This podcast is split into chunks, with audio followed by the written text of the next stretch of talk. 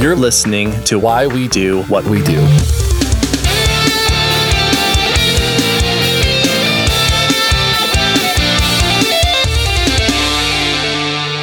All right, welcome to Why We Do What We Do. I'm going to be your uh, your employed host, Abraham. and I'm going to be your newest OnlyFans subscriber, Shane. Yay! And so, hey Shane, what are we talking about today? Today, we are talking about the world's oldest profession Massage therapist. cave painting. Oh, okay. You YouTuber. yeah, YouTubers. hey, listen, in, in in my kids' world, that is the oldest profession. They don't know. They don't know beyond that. So Yeah. no, we're going to talk about sex work today, and uh, we're going to spend a lot of time talking about prostitution. But mostly, what we want to do is we want to kind of dig into the idea of what sex work is. We want to answer that question. We want to talk about how it started or when it started. We can make maybe assume that sex work probably started very early on before written records. I imagine that there was probably sex for trade, sex for goods, and stuff like that that maybe existed. And we want to talk a little bit about what the current state of sex work looks like, while also talking about some of the concerns that come up with mental health in sex work. We talk about STIs in sex work and kind of all that stuff. There's a lot to unpack here, I think. It's going to be a very interesting sort of topic, and I think it almost goes without saying at this point that this could be something. Every topic we tackle could be a podcast amount of work if we were going to go into it in depth. So we're going to do our best to cover as comprehensively as possible what we can about this topic in a single episode and answer those questions as you said. And if this is your first time listening to the episode, welcome. We are a psychology podcast, and so we tackle all things related to psychology.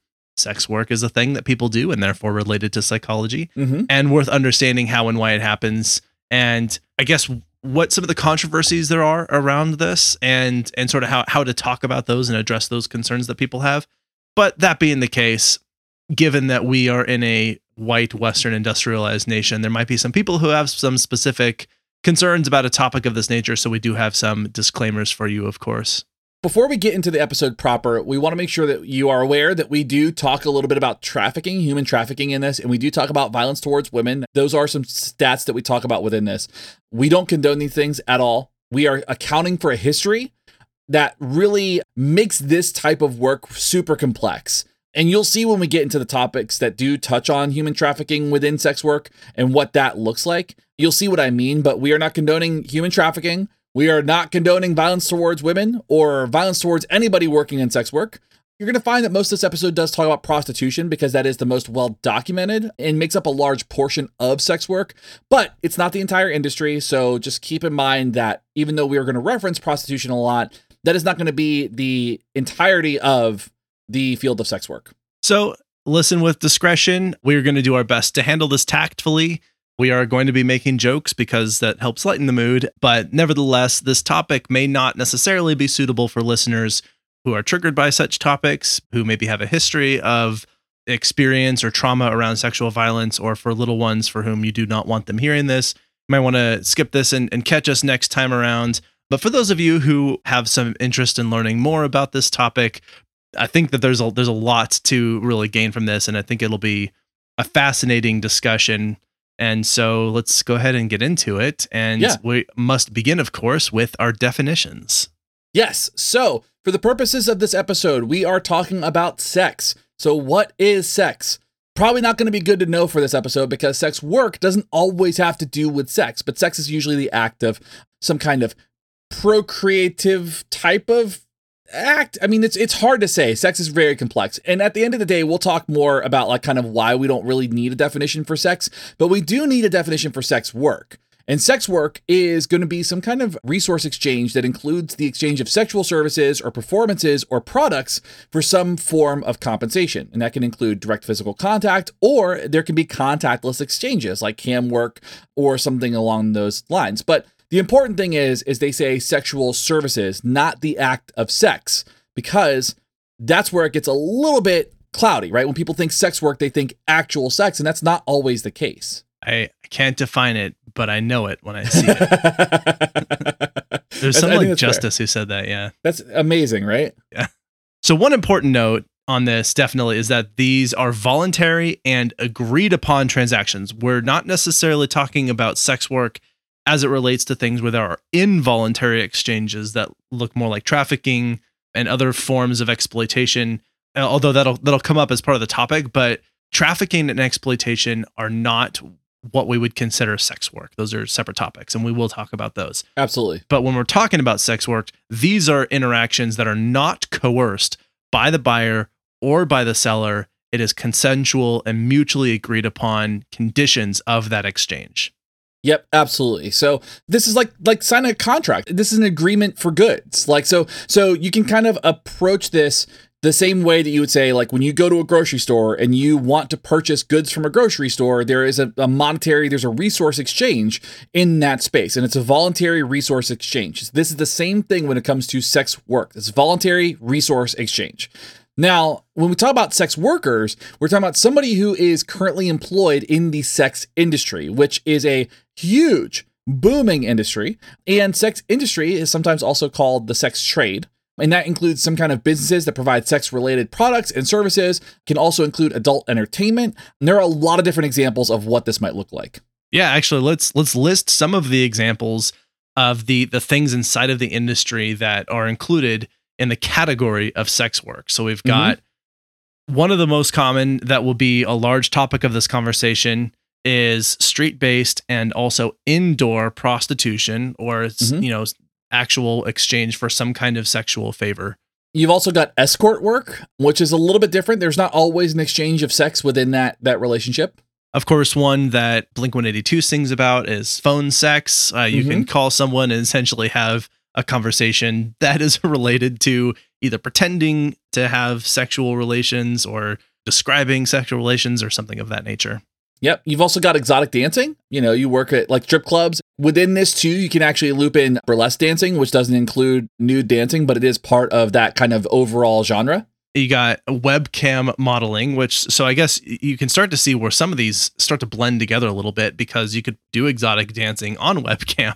Yeah. And other things. But, you know, essentially just people who pose in particular ways for a viewing audience, but they otherwise don't have any direct contact and also adult entertainment films. So like pornographic films and all that, and also publications too. All that's part of the sex work industry. Now, we kind of mentioned this before is this industry is a large industry and the act of sex isn't always involved in sex work. So, when we talk about sex work, we're talking about the inclusion of work around fetishes, which are sometimes sexualized but not always including sexual acts.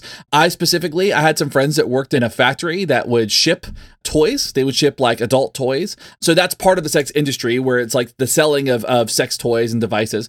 And they would get requests for that that accommodated specific fetishes. Like people who had urine fetishes would ask for the workers in the warehouse to pee on the toys before they were sent off and stuff like that. And so so eh, you know like it was one of those things where it's like there's no contact there.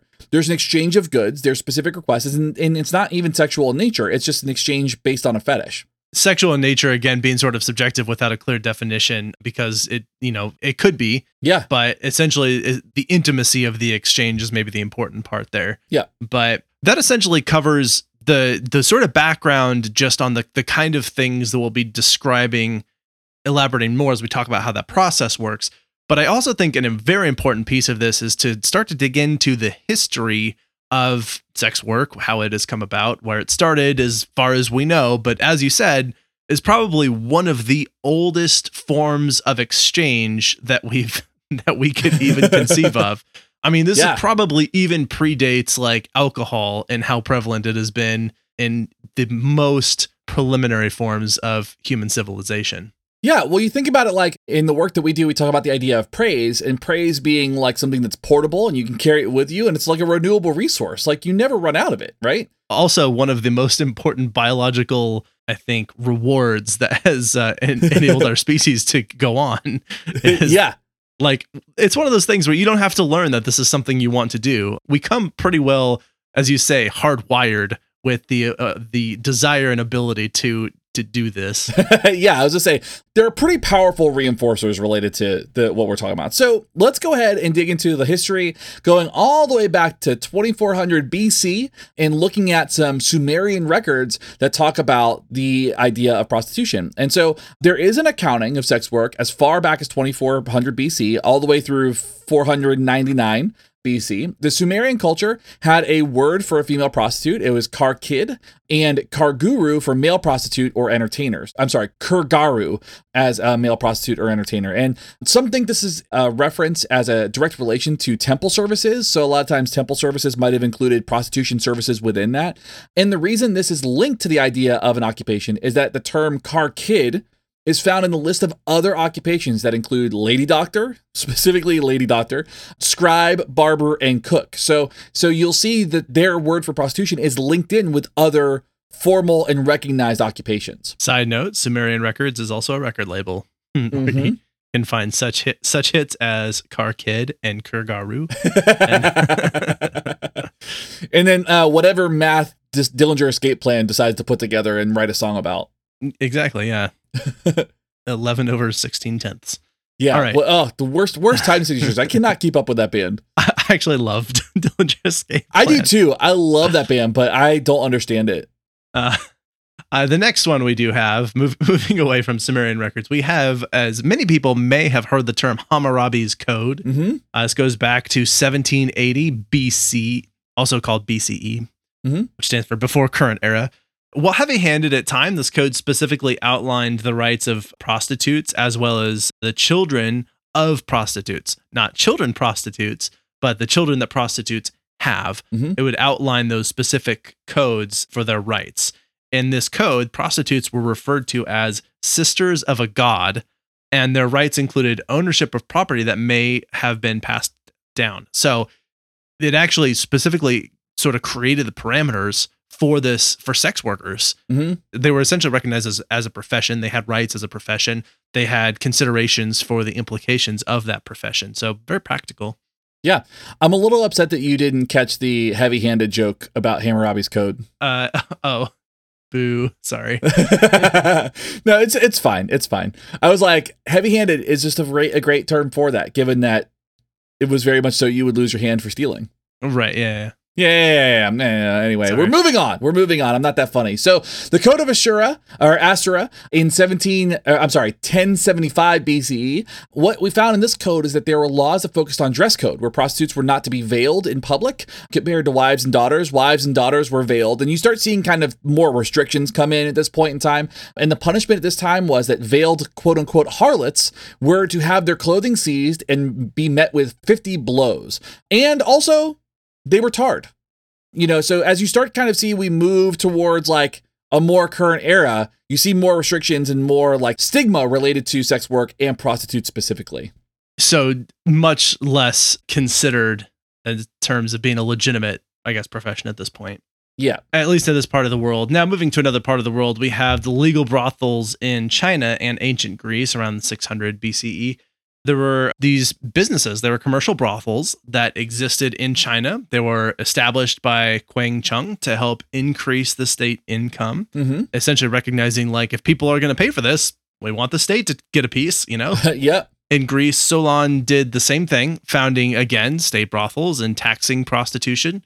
And the cost was one obol, which was the sixth of a drachma, Yep. So no idea what that conversion rate looks like. Yeah, it's a simple, simple conversion there. It's all Greek to me.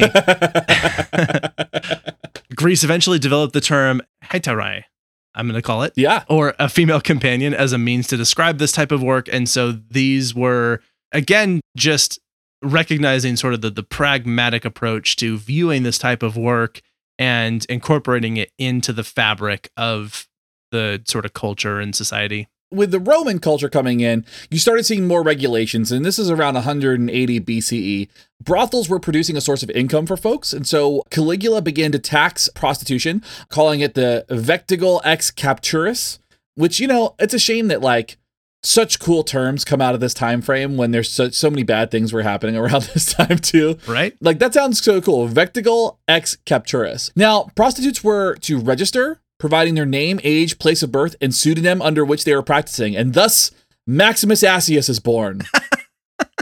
but I thought this was really cool that they they were keeping records of like like almost like a license to prostitute, right? Like you had to be able to kind of like to do all these things and register to to be able to do this. Now, this process also included counseling that would request more respectable applicants to change their minds before they entered this type of work. So they would find like younger women who wanted to enter and they'd be like, "Are you sure?" is this really the path you want to go down? So they actually established that kind of process too, which you know is not great but it is something that kind of maybe set a precedent for other practices later or um, you know kind of gets bastardized down the line but this is something they started doing really the first recorded time they started doing this type of thing I think that should be the screening process for going to work at the TSA. well like do you really want to do this Yeah. Are you sure you want to be here? I mean, Eh, maybe think about this a little bit longer. yeah yeah. I mean I, i'm okay with the tsa the instagram that like makes fun of the stuff they find in people's bags. Like when they find like a grenade they're like you can't bring a grenade on. And they'll like make like bad dad jokes. Like that's pretty good. But otherwise Yeah, no. I get what you're saying No, and I, and I, you know, I, it's obviously kind of a pain, but I, I honestly was just like, I, I just picked something out of the air to, to choose to throw into the bus. It works. It works. I went through Canada's all their security. It's so easy. It's like back in the day, like back when I when I was like a kid. I mean, just, just imagine the It's You know. very strange. awesome. So let's go to Justinian and Theodora. 534 CE is the year. hmm And this saw, again, increased regulation, increased restriction. There was widespread banning of sex work practices and sex in public bathhouses, though it was suspected that Theodora herself may have been a former prostitute or sex worker. Nevertheless, bathhouses were going away. This is also where the current GOP gets their political stance on sex work. Hiyo! This is where I need my rap horn. Ba ba ba ba. That's right. I kid, I kid. So let's go ahead and look at the late 500s with the Visigoth criminalizing prostitution. So Recared, a Catholic king of the Visigoths of Spain, which that was a mouthful to say, Yeah. banned prostitution entirely and included debauchery. So debauchery was also banned. You could not be debaucherous. And punishment included a flogging and expulsion from the town. So they were actually banning people from the towns if they were engaged in any sort of type of like this identified sex work or anything debaucherous. and the theme here i mean this is it's almost just entirely sex related like there was there was bans on things like and, and not not necessarily in the same place but over time people have gone have tried to enforce bans on masturbation hmm bans on obviously same sex acts bans on even coveting you know even looking at other people. They're like oh you're you're trying to you know get in their pants. Hmm i think they even tried to ban certain positions of sex like what what positions were available Yep. and I mean, first of all, I don't know how you go about enforcing that sort of thing. I don't even really want to speculate. But second of all, like you can see that like it crosses a line. Like I already think that the restriction and the banning was absurd, but it crosses the line into absolutely asinine pretty quickly. Anyway, moving on to the the Holy Roman Army in 1158 CE, they're punishing prostitution now. So anybody who is caught in the act of prostitution would be relieved of their noses quite frequently. The I got your nose. Ah! Uh, forever. Yeah, pull pull it off. So for soldiers paying for services, they would lose either a finger or an eye. I mean, we'll, we'll get into this more, but these things just don't don't stop people from wanting sex. yeah. They just get sneakier. And this also probably leads to the episode that we'll do later down the line on the Crusades and how they weren't effective, Right. but they were really kind of an awful moment in history. But the, but this is one of those things where it's like, so okay, so now all you're doing is you're producing a group of people that are going to resent you for what you've done, and also continue to do the thing they were doing. And the people who are making these laws are probably paying for sex work on the side. Right, right, right, right. So again, the current platform of a political party has found. This is where they get the model from.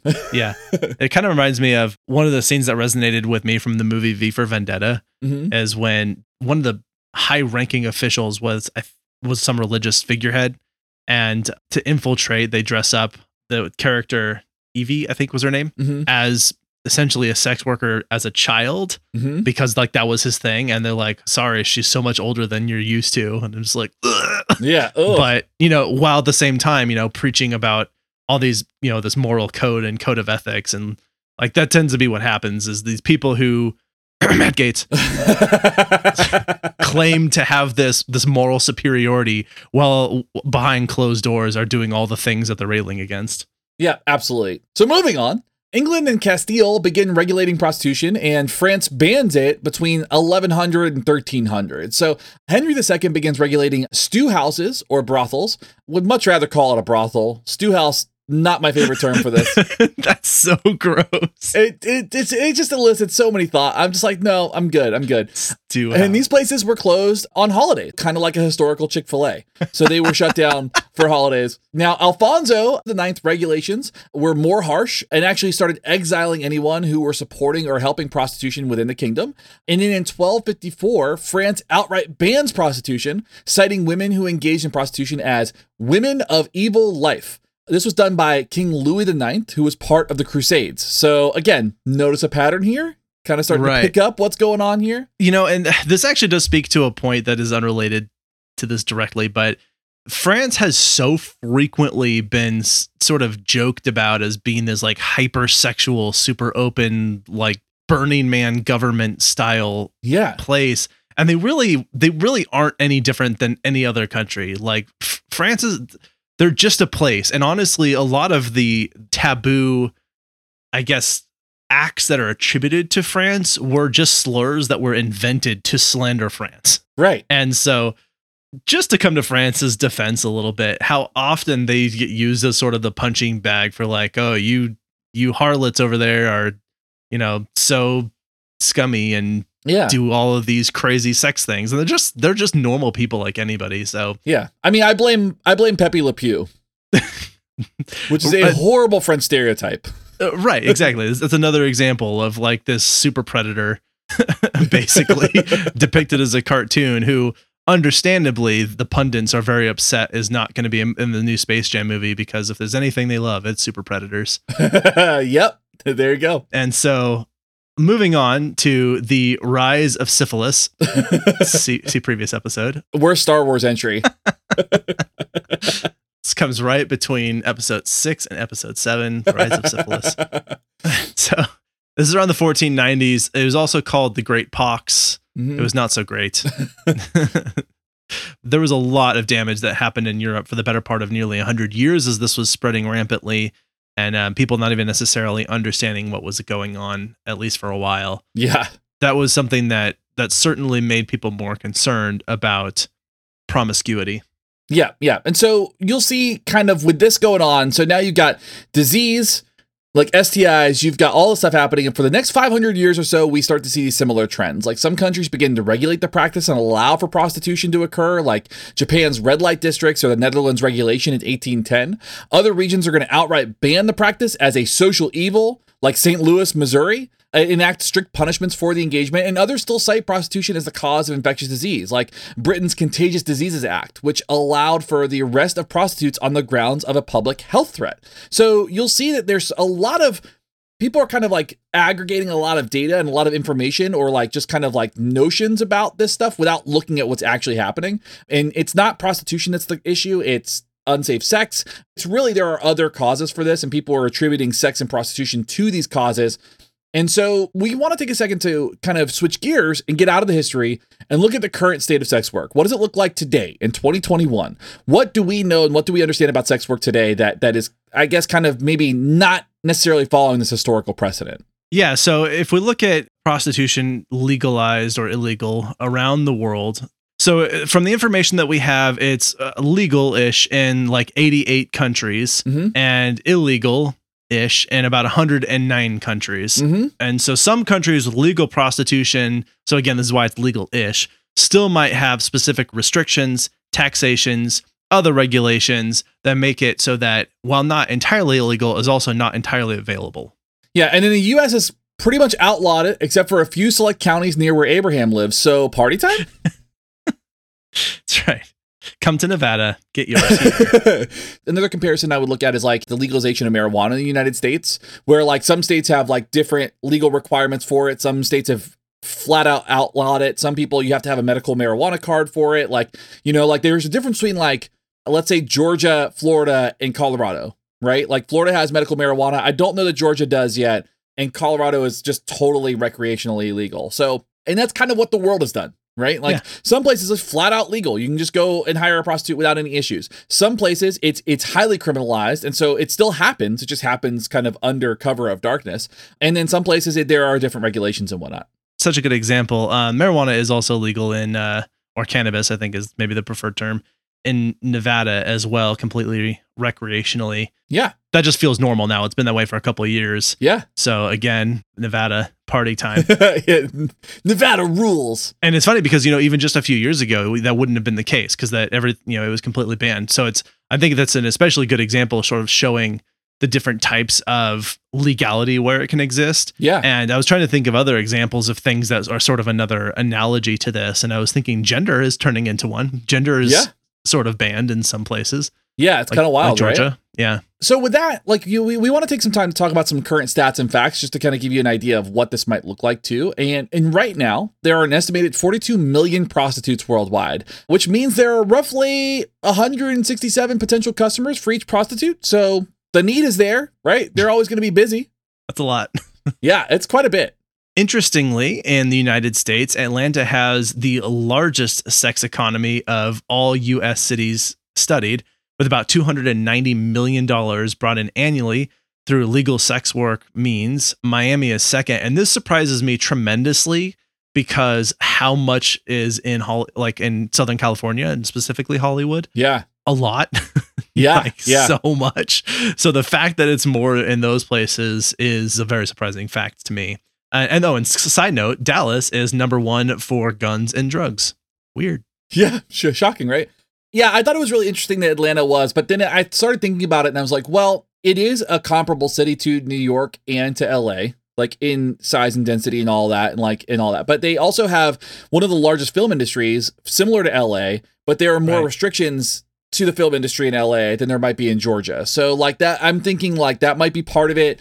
It's hard to say w- exactly why, but my friends who lived in Atlanta worked in a warehouse that's where the warehouse was like where they were like Yeah. selling sex toys and stuff so I, I imagine there's like a large production line there too so Yeah, interesting. but the problem is is these are these data that we just talked about are all through legal sex work so it's really difficult to gather data on underground markets because there a lot of times it's illegal there might be some going back to history debaucherous types of things happening but the idea is that it, it's very difficult to gather data from folks that are illegally engaging in this type of sex work Yeah, surprisingly, it's hard to. They don't publish their stats anywhere easily found online. Right, right, right. Without like ruining your Google algorithm. so in the UK, about 12% of sex workers identify as male. So so it's not entirely female, right? There are male sex workers that engage in all the same types of sex work that female sex workers do or trans sex workers do. But 12% identified as male, which I thought was interesting. Yeah, Deuce Bigalow, Male Gigolo. yeah, there you go. Great, greatest movie ever made? In a few studies, it was found that most sex workers are not trafficked, less than 6%, or most of them are also not on drugs. We'll get to more sort of myths that we will debunk here in a moment, but just some uh, useful piece of information. Now, the largest problem with legal sex work is homelessness. That's what you'll find the biggest challenges within this this group of people that that work in sex work, which also sees a higher prevalence of drug use. So homelessness actually leads to more illegal sex work. It leads to more illegal drug use, and about two thirds of those who are homeless and engaged in sex work are using illegal drugs regularly. So you find this like kind of this really dark circle of folks that are identifying as homeless or, or struggling with homelessness having to engage in these types of acts to exchange goods to to get shelter to get safety. And these data are pulled from countries where sex work was criminalized. So this is an important piece too. This is an Yes. area these are data these are statistics that are pulled specifically from countries from cities from states that criminalize sex work entirely also, too, when it comes to sex work, in illegal sex work specifically, there is something called proceeds of crimes laws. And so so states in the United like specific cities and states within the United States will benefit and they'll profit from raiding or arresting or convicting prostitution. So if they go in and they shut down an illegal brothel, there are like police incentives for capturing folks who are engaged in prostitution, for convicting them, and from from breaking down these illegal brothels or capturing like these uh, these like illegal criminalized sex work rings that are not criminalized in other countries. Right? We're not talking about illegal sex work where we're talking about human trafficking and all that. We're talking about prostitution. We're talking about cam work. We're talking about those things like that voluntary agreement, right? Where there are no victims, right? It's illegal, it's criminalized, and now police profit from those. So there is like a, a little bit of a a problem there because of course we're going to keep it illegal because we make money off of this. The problem with a lot of these things when you have people who are fighting against something that's clearly wrong is that whenever a system is, is established, a niche will immediately evolve to capitalize financially on that system even if it's a broken one. And so there are going to be people who argue against this, and their motives are they want to keep making money. Yeah. You know, and so keeping it illegal keeps money flowing into a particular set of hands. Making it legal changes the direction of that money completely. Yep. And so it just, you know, following the paper trail there is always important. Yep. Absolutely. All right. Let's talk about Amnesty International. Yeah. You didn't think that was going to get in here, did you? what? huh? so calls for the decriminalization of prostitution and sex work from Amnesty International occurred on on May 25th of 2016 and it is recommended that groups who seek to end prostitution stop the pursuit of this as an end goal. And citing these groups being a primary source of inequality and harm to women and other sex workers really showing that the push to ban this to make it illegal to regulate it to restrict it to I guess criminalize it is really Mhm. the the end you know is is what they're doing is resulted in harm. It is actually it is not stopping the thing that they want to stop and it is resulting in harm for the people who were involved. And so that's that actually leads us i think very nicely into a discussion of essentially what are the myths about this and trying to debunk and offer some facts in place of those myths And a key point that you'll find here, this is something we'll probably talk about in the take home points too, is that criminalization is often has the leading most harmful policies that in the sex workers that are working in those spaces where it is criminalized, that's where the most harm is occurring. So let's go ahead and tackle a couple things though, because I, I think it's important to debunk like, you know, because there's all people always kind of talk about like, well, how could you get into that? You must have been damaged as a child. You must have psychological distress. You must da da da da da da. And here we go. Okay, we're gonna get we're gonna tackle all these fun myths about sex work. The first one: sex workers have more mental health concerns than those who do not engage in sex work. That is a myth. Now, let's look at some like facts about this. Okay, okay Chudakov et al. in 2002 basically says it's not what you think. Sex workers who entered the work voluntarily were not identified as suffering from mental health concerns, but had either developed it as a result of more dangerous aspects of the work or had been exposed to a previous trauma like trafficking, which created a unique path into the work. So maybe what happened to them was if they had any sort of mental health concerns, it was not from the work itself, it was from exposure to danger or from exposure to trafficking or something like that. Now, this particular study identified 55 women working in brothels. 82% of the women had arrived at the location illegally and had been trafficked in. Okay, so 82% had been trafficked into these brothels, but 17% of them had already had PTSD and 19 were clinically depressed. Okay, so of all the folks that came in, less than a, than a fifth of them had any sort of mental health issue.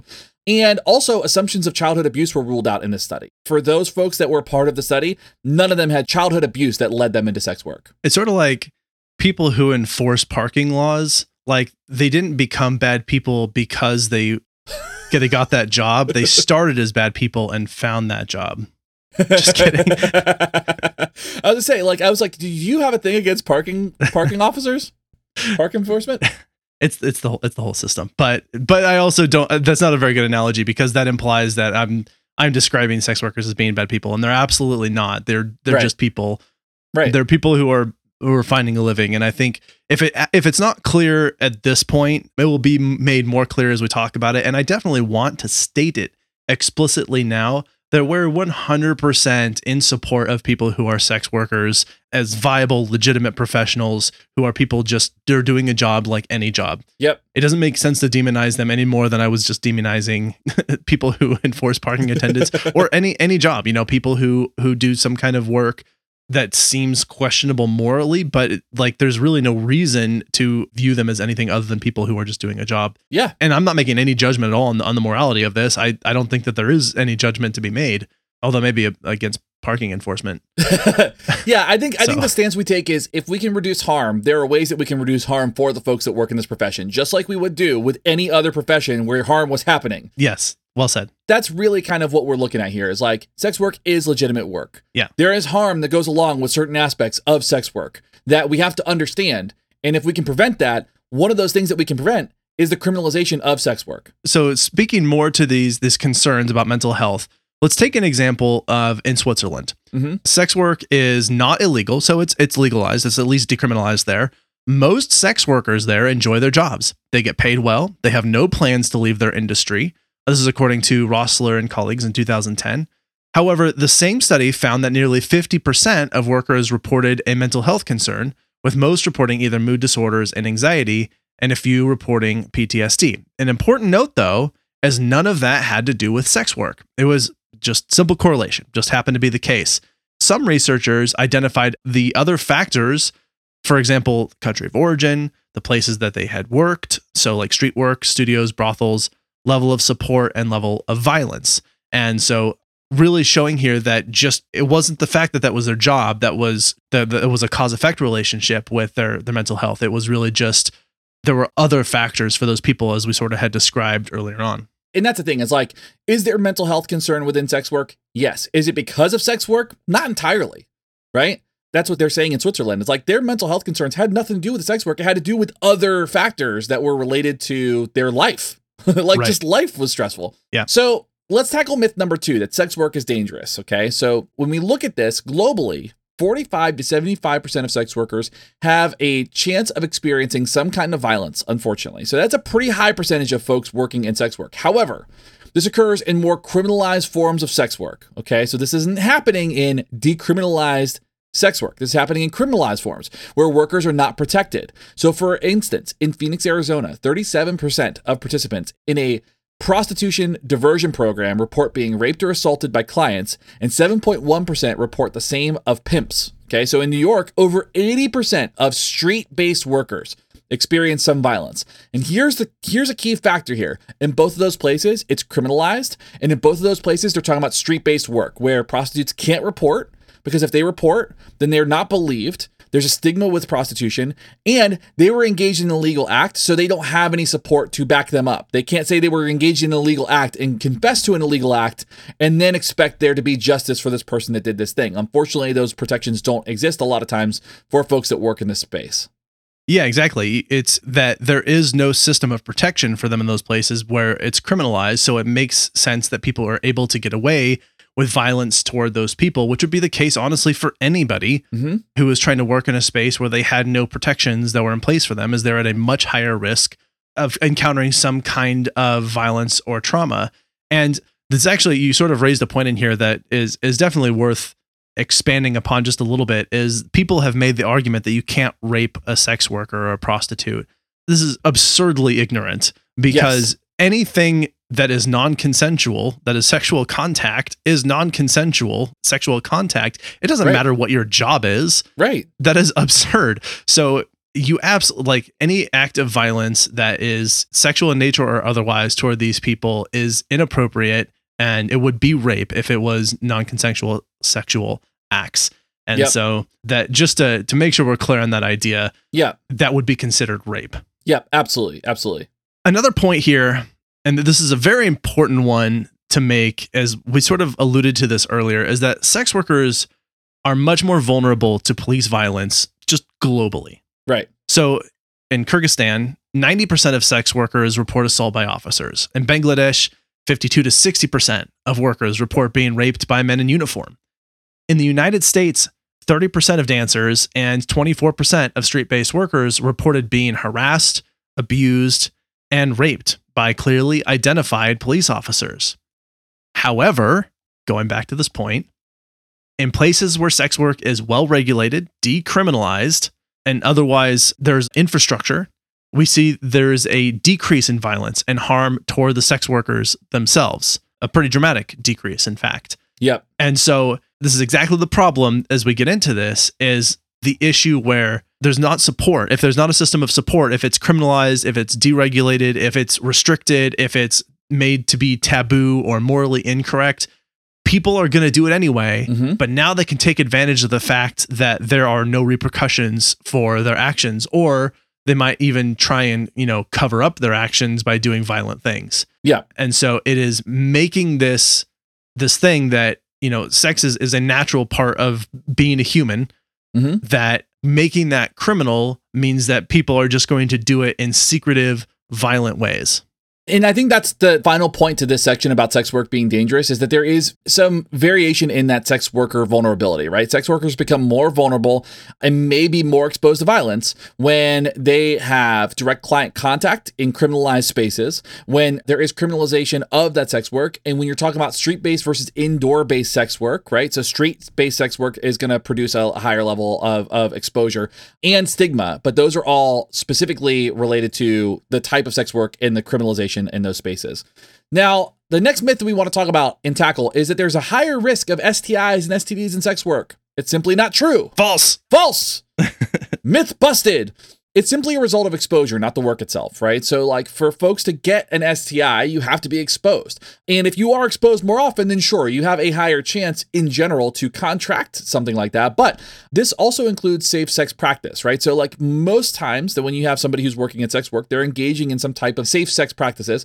And also, you know, the exposure part of this has to include the type of act that's being performed. So, for instance, one study found that LA porn stars have a higher STI rate than Nevada prostitutes, where sex work is decriminalized and regulated. Right. Hmm. Yeah. Hmm. So it's legal here, and yet with the the brothels and sex workers and places where sex is, is available in the counties where it's available, which is most of them, Mhm. there is a lower rate of STIs among those sex workers than even in places where you have an entire adult entertainment industry.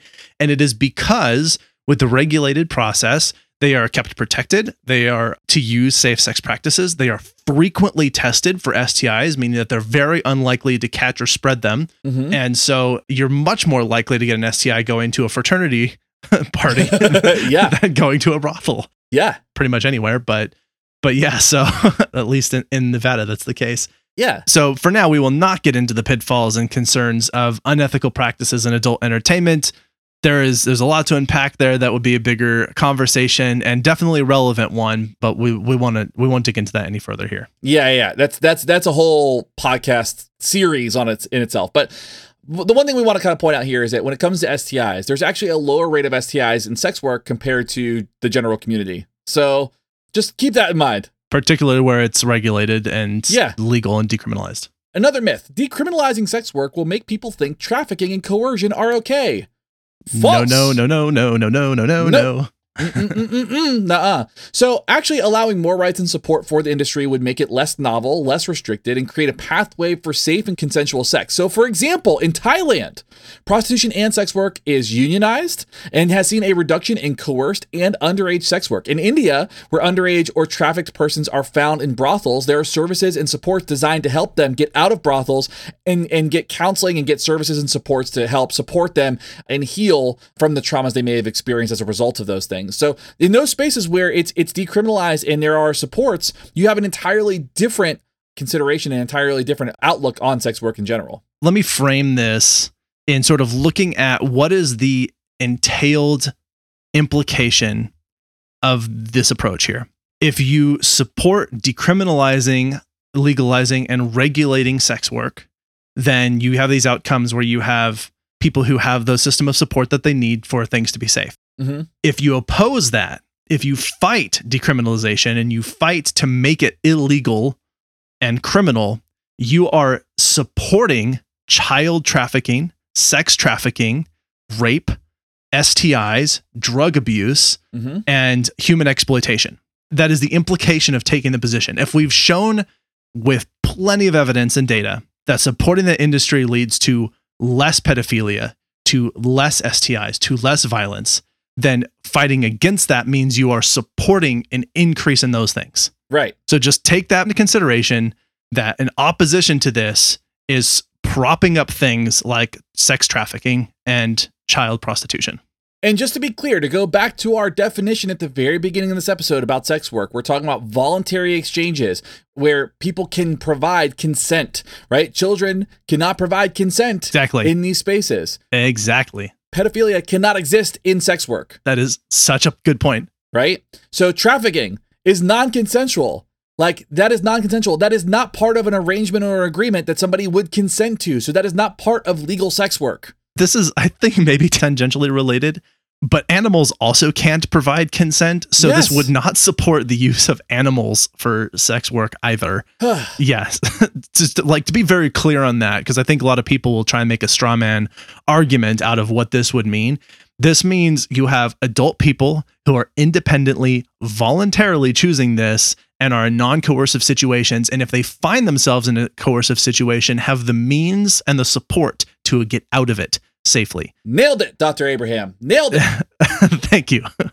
So that's eh, just the important, I think, understanding of the implications of these considerations. I'm going to take a sidebar real quick. We do have a little bit more to cover, but I'm going to take a sidebar and just say that that when I started putting together notes of this episode, I had a feeling that Abraham and I's values would match on this and our and like our perspectives would, but we don't know each other that well. True. We've been doing this for a long time. We don't know each other that well, so I had no idea how this was going to go, and I'm so thankful to do this podcast with you, knowing that we Oh, share that you. value of like valuing life and just Yeah. treating people in like common sense and logic. So that feels good. So Well, thanks. I love you too, buddy. I love you so much.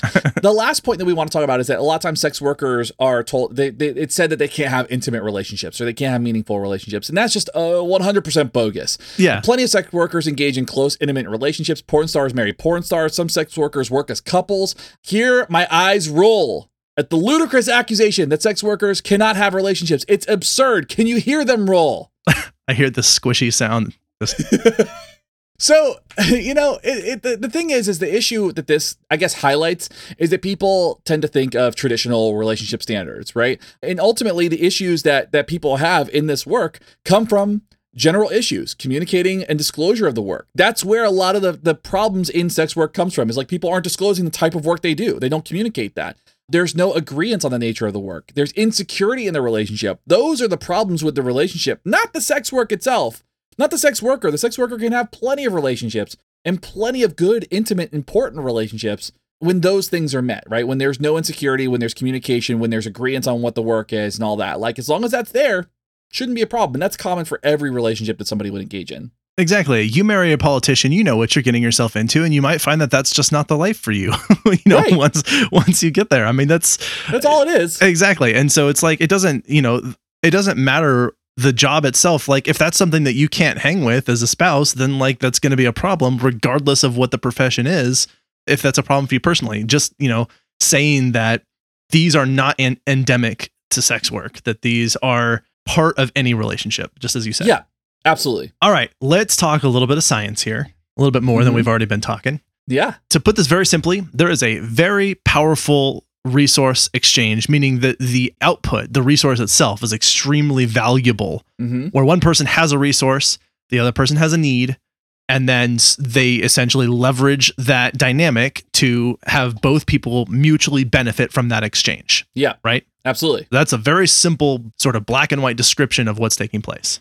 Part of this too is is within that exchange you, sex itself is a renewable resource like attention like it's portable. You can carry it with you wherever you go. You can carry the responses and the outcomes with you into a variety of places. That's why we have public sex and all that. And all you need is yourself or someone else to make it happen. At its base engagement that's all you need right? Like you need one person and maybe another person right? And that's the base engagement. That's the base interaction that you'll see within any sort of sex engagement or sex behavior. So, sex work would have any person who's working in that not have to prepare a, a suitcase full of things, right? Like, like I think of like going to do a VB-MAPP. Like, I need this whole kit to go do a VB-MAPP. I don't need that if I'm doing sex work. Well, that depends on the fetish you're catering Yeah, it depends. Yeah, it depends on the work I'm doing. Let's let's let's add the nuance there. But but it's a renewable resource, and because it's a renewable resource, it is something that um, is easy to to engage with. I can see, like, what are you doing with a swimsuit, a bowling ball, and a bow and arrow? I'm like the MacGyver of prostitutes. So, obviously, motivations for the type of sex and sex work are going to vary, but they can be extremely powerful. Going back to the point that we made earlier, genetically, we are wired, if you will, to have motivation towards sexual activity. Mhm. It's literally a survival quality of ours, and it, it facilitates the propagation of our species.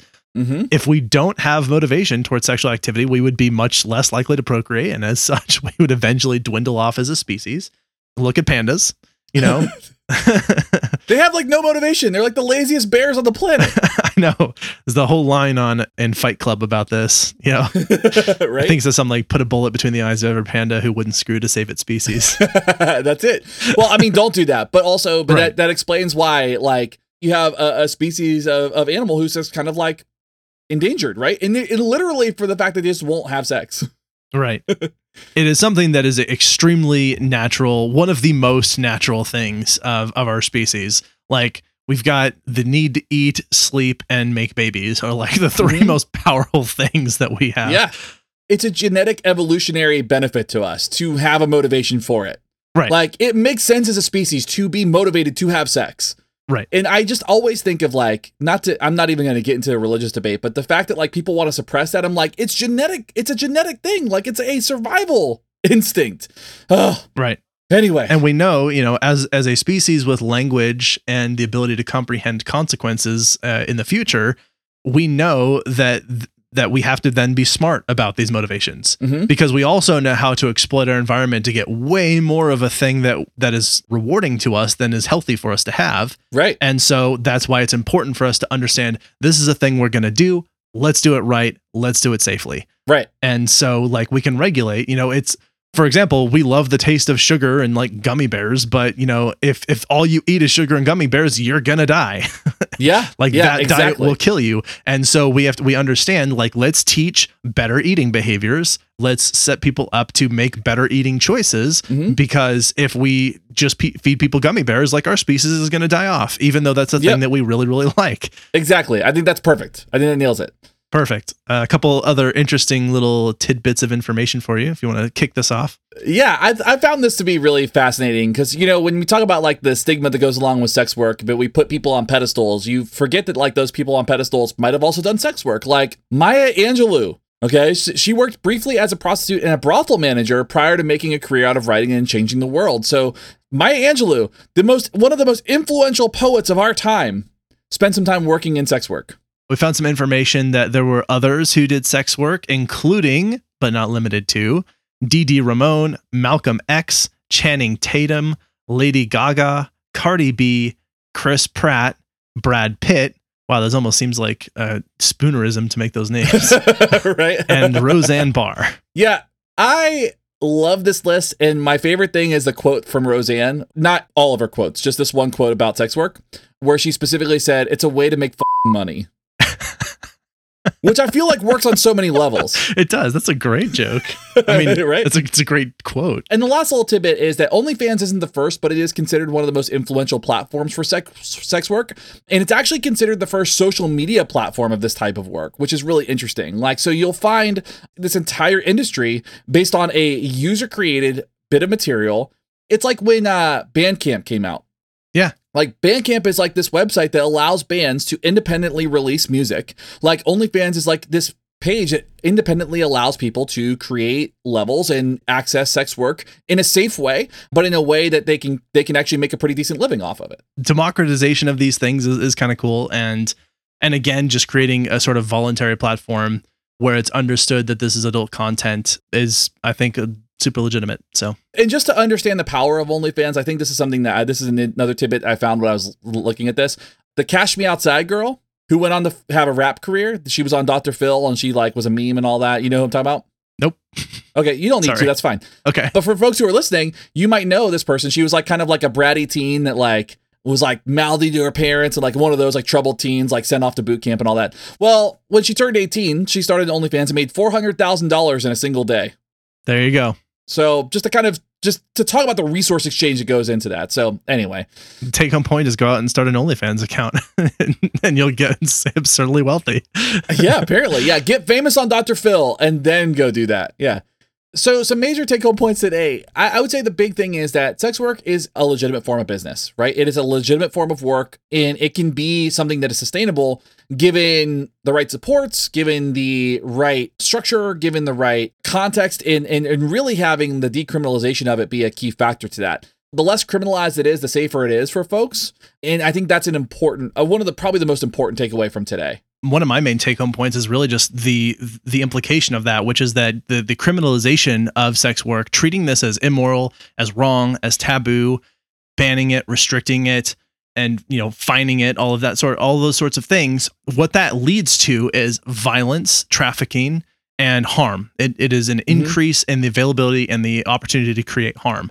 It does not prevent sex work from happening at all, but drives it into a space where people are less supported and more likely to, to be traumatized by their experience. Also, and a sort of related point here is that there are people who capitalize off this criminalization in a very gross way, hmm who exploit it, who fight it, and at the same time are sort of making a profit off of their abuse of that system. That's where the the insidious part of this lies is in the criminalized spaces for the folks that are operating underground. Yeah. Another take home point I would have too is that that sex workers don't have a history of child abuse or mental illness that led them into sex work. Not all the time, Mm. at least. That's a good point. If we're going to talk psychology, then understanding that the a lot of people who work in spaces where there is support and where there is that level of care enjoy their jobs. They get paid well. They don't plan to leave the industry. I mean, eh, you see that in in, in multiple environments. You see that in multiple spaces. And a lot of times the mental health concerns or the drug use or any of those things come from extenuating circumstances. It has nothing to do with the sex work itself. It has to do with X, Y, and Z outside of that. You know, they maybe had some previous traumas or they maybe had a diagnosis that's maybe exacerbated by the variables that go along with the criminalized sex work. So, you know, it, just because somebody's working in sex work does not mean that they have some kind of mental health condition that led them there does not mean that they are drug users and does not mean that they have a history of child abuse that that led them on that path. Perfect. Anything else on this? Nope, that's all I got on this one. Cool. All right, let's do a listener mail. Sounds good. All right, so we got this one from a listener named Olga. She said, I listen to your podcast regularly. I like it a lot. Thanks for making it very interesting. Thank you, Olga. I appreciate that. Yeah. And uh, and happy to have you on as a as a frequent listener. Love it. She goes on to say, I'm writing about the last episode about Pavlov. First, it was the first episode that my child listened to from start to finish. She then asked for more episodes. Nice. Yes. Mission accomplished. As a behavior specialist, I'm constantly talking to my kid about stimulus control. I try and make this principle easy for her to understand. And listening to your episode about Pavlov, she recognized some ideas we discussed earlier. Awesome. Very cool. Super glad that that uh, that resonated and, and connected with her. Yeah. And then the second part is very cool. So she says, second, I wanted to share my knowledge about Pavlov. She said, I lived in the USSR. It was normal for us that scientists were fired from their jobs when they talked with Western colleagues or mentioned some Western studies. Nevertheless, Pavlov was somehow never affected by the system, although in his days it was even stricter. He never stopped working prior or after the revolution. He's probably the one example of such successful scientist's career in Russia. Oh wow. And so, yeah, super interesting. Thanks for sharing that, Olga. That was a, a real gem of information to share. So I appreciate that. I love it. It's one of those things where like we always I always love hearing like from our folks that are international folks. Not that we don't like hearing from our local folks too, but our international folks always have such unique perspectives to share. And that's such a great little tidbit about such a such a, a prominent person. I mean, I guess that's probably why we know Pavlov and maybe have a hard time hearing about other successful Russian scientists around that time. Yeah, that's yeah, very good point. Yeah. We do have one that's not a full listener mail, but we we had put out a call for recommendations on books addressing racism, and someone reached out to you, Shane. Yeah. So this listener mail comes from uh, Hobbit, a former student of mine, and said that they were reading uh, a book called "So You Want to Talk About Race." They specifically highly recommended this. I'm adding it to my reading list, and so uh, this must have come after we had recommended "How to Be an Anti-Racist" and talked about that book. So uh, really stoked about that. So thank you, Hobbit, for sharing that, and really excited to dig into that. Yeah, I, I, I have that one, and now it's uh, it's scooted a little top, a little closer to the top of my list for books to read. Is when I finish the one I'm currently on. So, Very good. all right, shall we do some recommendations? Let's do it.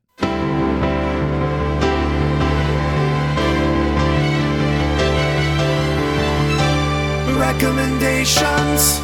My recommendation this week, it came out on Friday at the time that we're recording this, so this has only been out for two days. I've watched it twice since it came out, and my recommendation is the new Mortal Kombat movie. I'm gonna jump on this because I was also planning to recommend the new Mortal Kombat movie. I didn't know, or, or the Moral Kombat movie, as I wrote it. Mortal Kombat! That's right. It's the uh, Battle of the Morals. It's just Vision and Vision talking about the ship of Theseus again. Yeah, yeah, that's exactly it. That's right. Anyway, I didn't know what to expect from this movie. Of course, the other Nope. Mortal Kombat movies were like they were so campy, and I mean objectively bad. yeah. But this was like the most fun and just like really fun action sequences.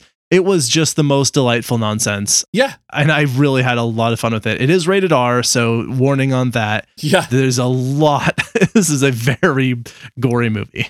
Growing up with Mortal Kombat, like I, I remember when it came out and remember all the controversy it started. And I had the Sega version, which you had to enter the blood code to be able to see all the fatalities and stuff. Like I lived that space. So when the first Mortal Kombat movie came out, I was like, this is not that good. And then when the second one came out, I was like, this is even worse than the last one. So I, am glad to see they're kind of like like fixing that. There was so much fun little fan tributes in here, fan service, using some of the quotes from the Mortal Kombat games, like flawless victory.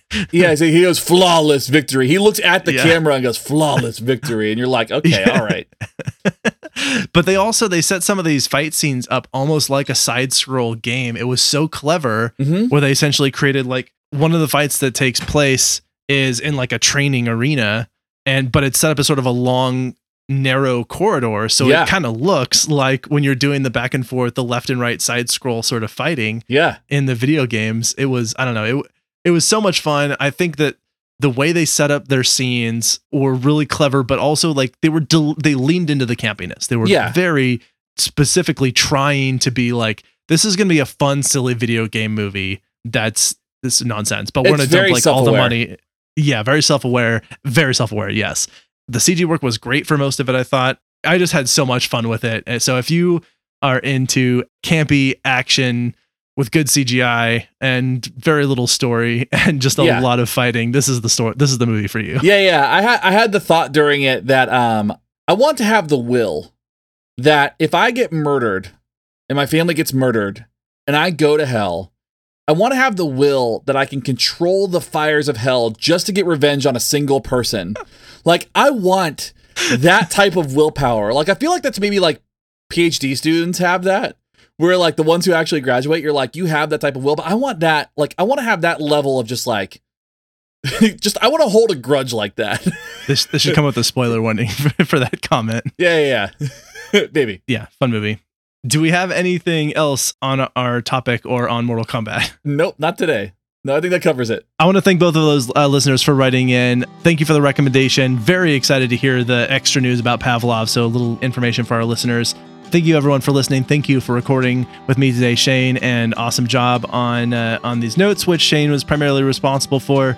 If you would like to join us to support our podcast, you can join us on Patreon. So, if you would like to join this cool list of cool people, uh, I'd like to say thank you, special thank you to Justine, Selena, Megan, Mike, and Shauna for their support on Patreon. And you could, you too, could get your name read on a list like this every week for as low as a dollar a month and on up. And that also gives you a- access to things like bonus episodes, our notes for the show, video recording of us sitting in our pajamas, making all kinds of flubs and gaffs, Mm-hmm. unedited episodes, all kinds of fun stuff. So join us there. And uh, hey, if you aren't already, you should subscribe to our podcast wherever you listen to podcasts. We are aware that Apple is going to be changing their platform on this and Spotify as well. It seems like, from what I'm understanding about this, that this is not going to dramatically affect your ability to access this podcast. I don't really know what it's going to look like moving forward, but we will be here come hell or high water, as they say. Yep, exactly. Exactly. Cool. All right. Thanks a lot. And I'll catch you next time. This is Abraham. And this is Shane. We're out. See ya. You've been listening to Why We Do What We Do. Why We Do What We Do is supported in part by our amazing patrons. Thank you. If you like what you heard, consider becoming a patron by heading to patreon.com slash www.wwd podcast. You can also rate and review us wherever you get your podcast or share this episode with your friends.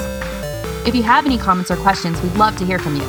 Find us at www.wwd podcast on your favorite social media platforms.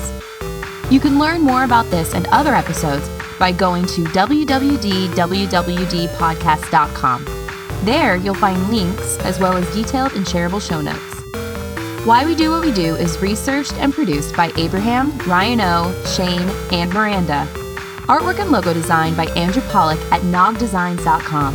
Video and production assistance from Tyler Brasier with music courtesy of Justin Greenhouse. Thanks for listening, and we hope you have an awesome day.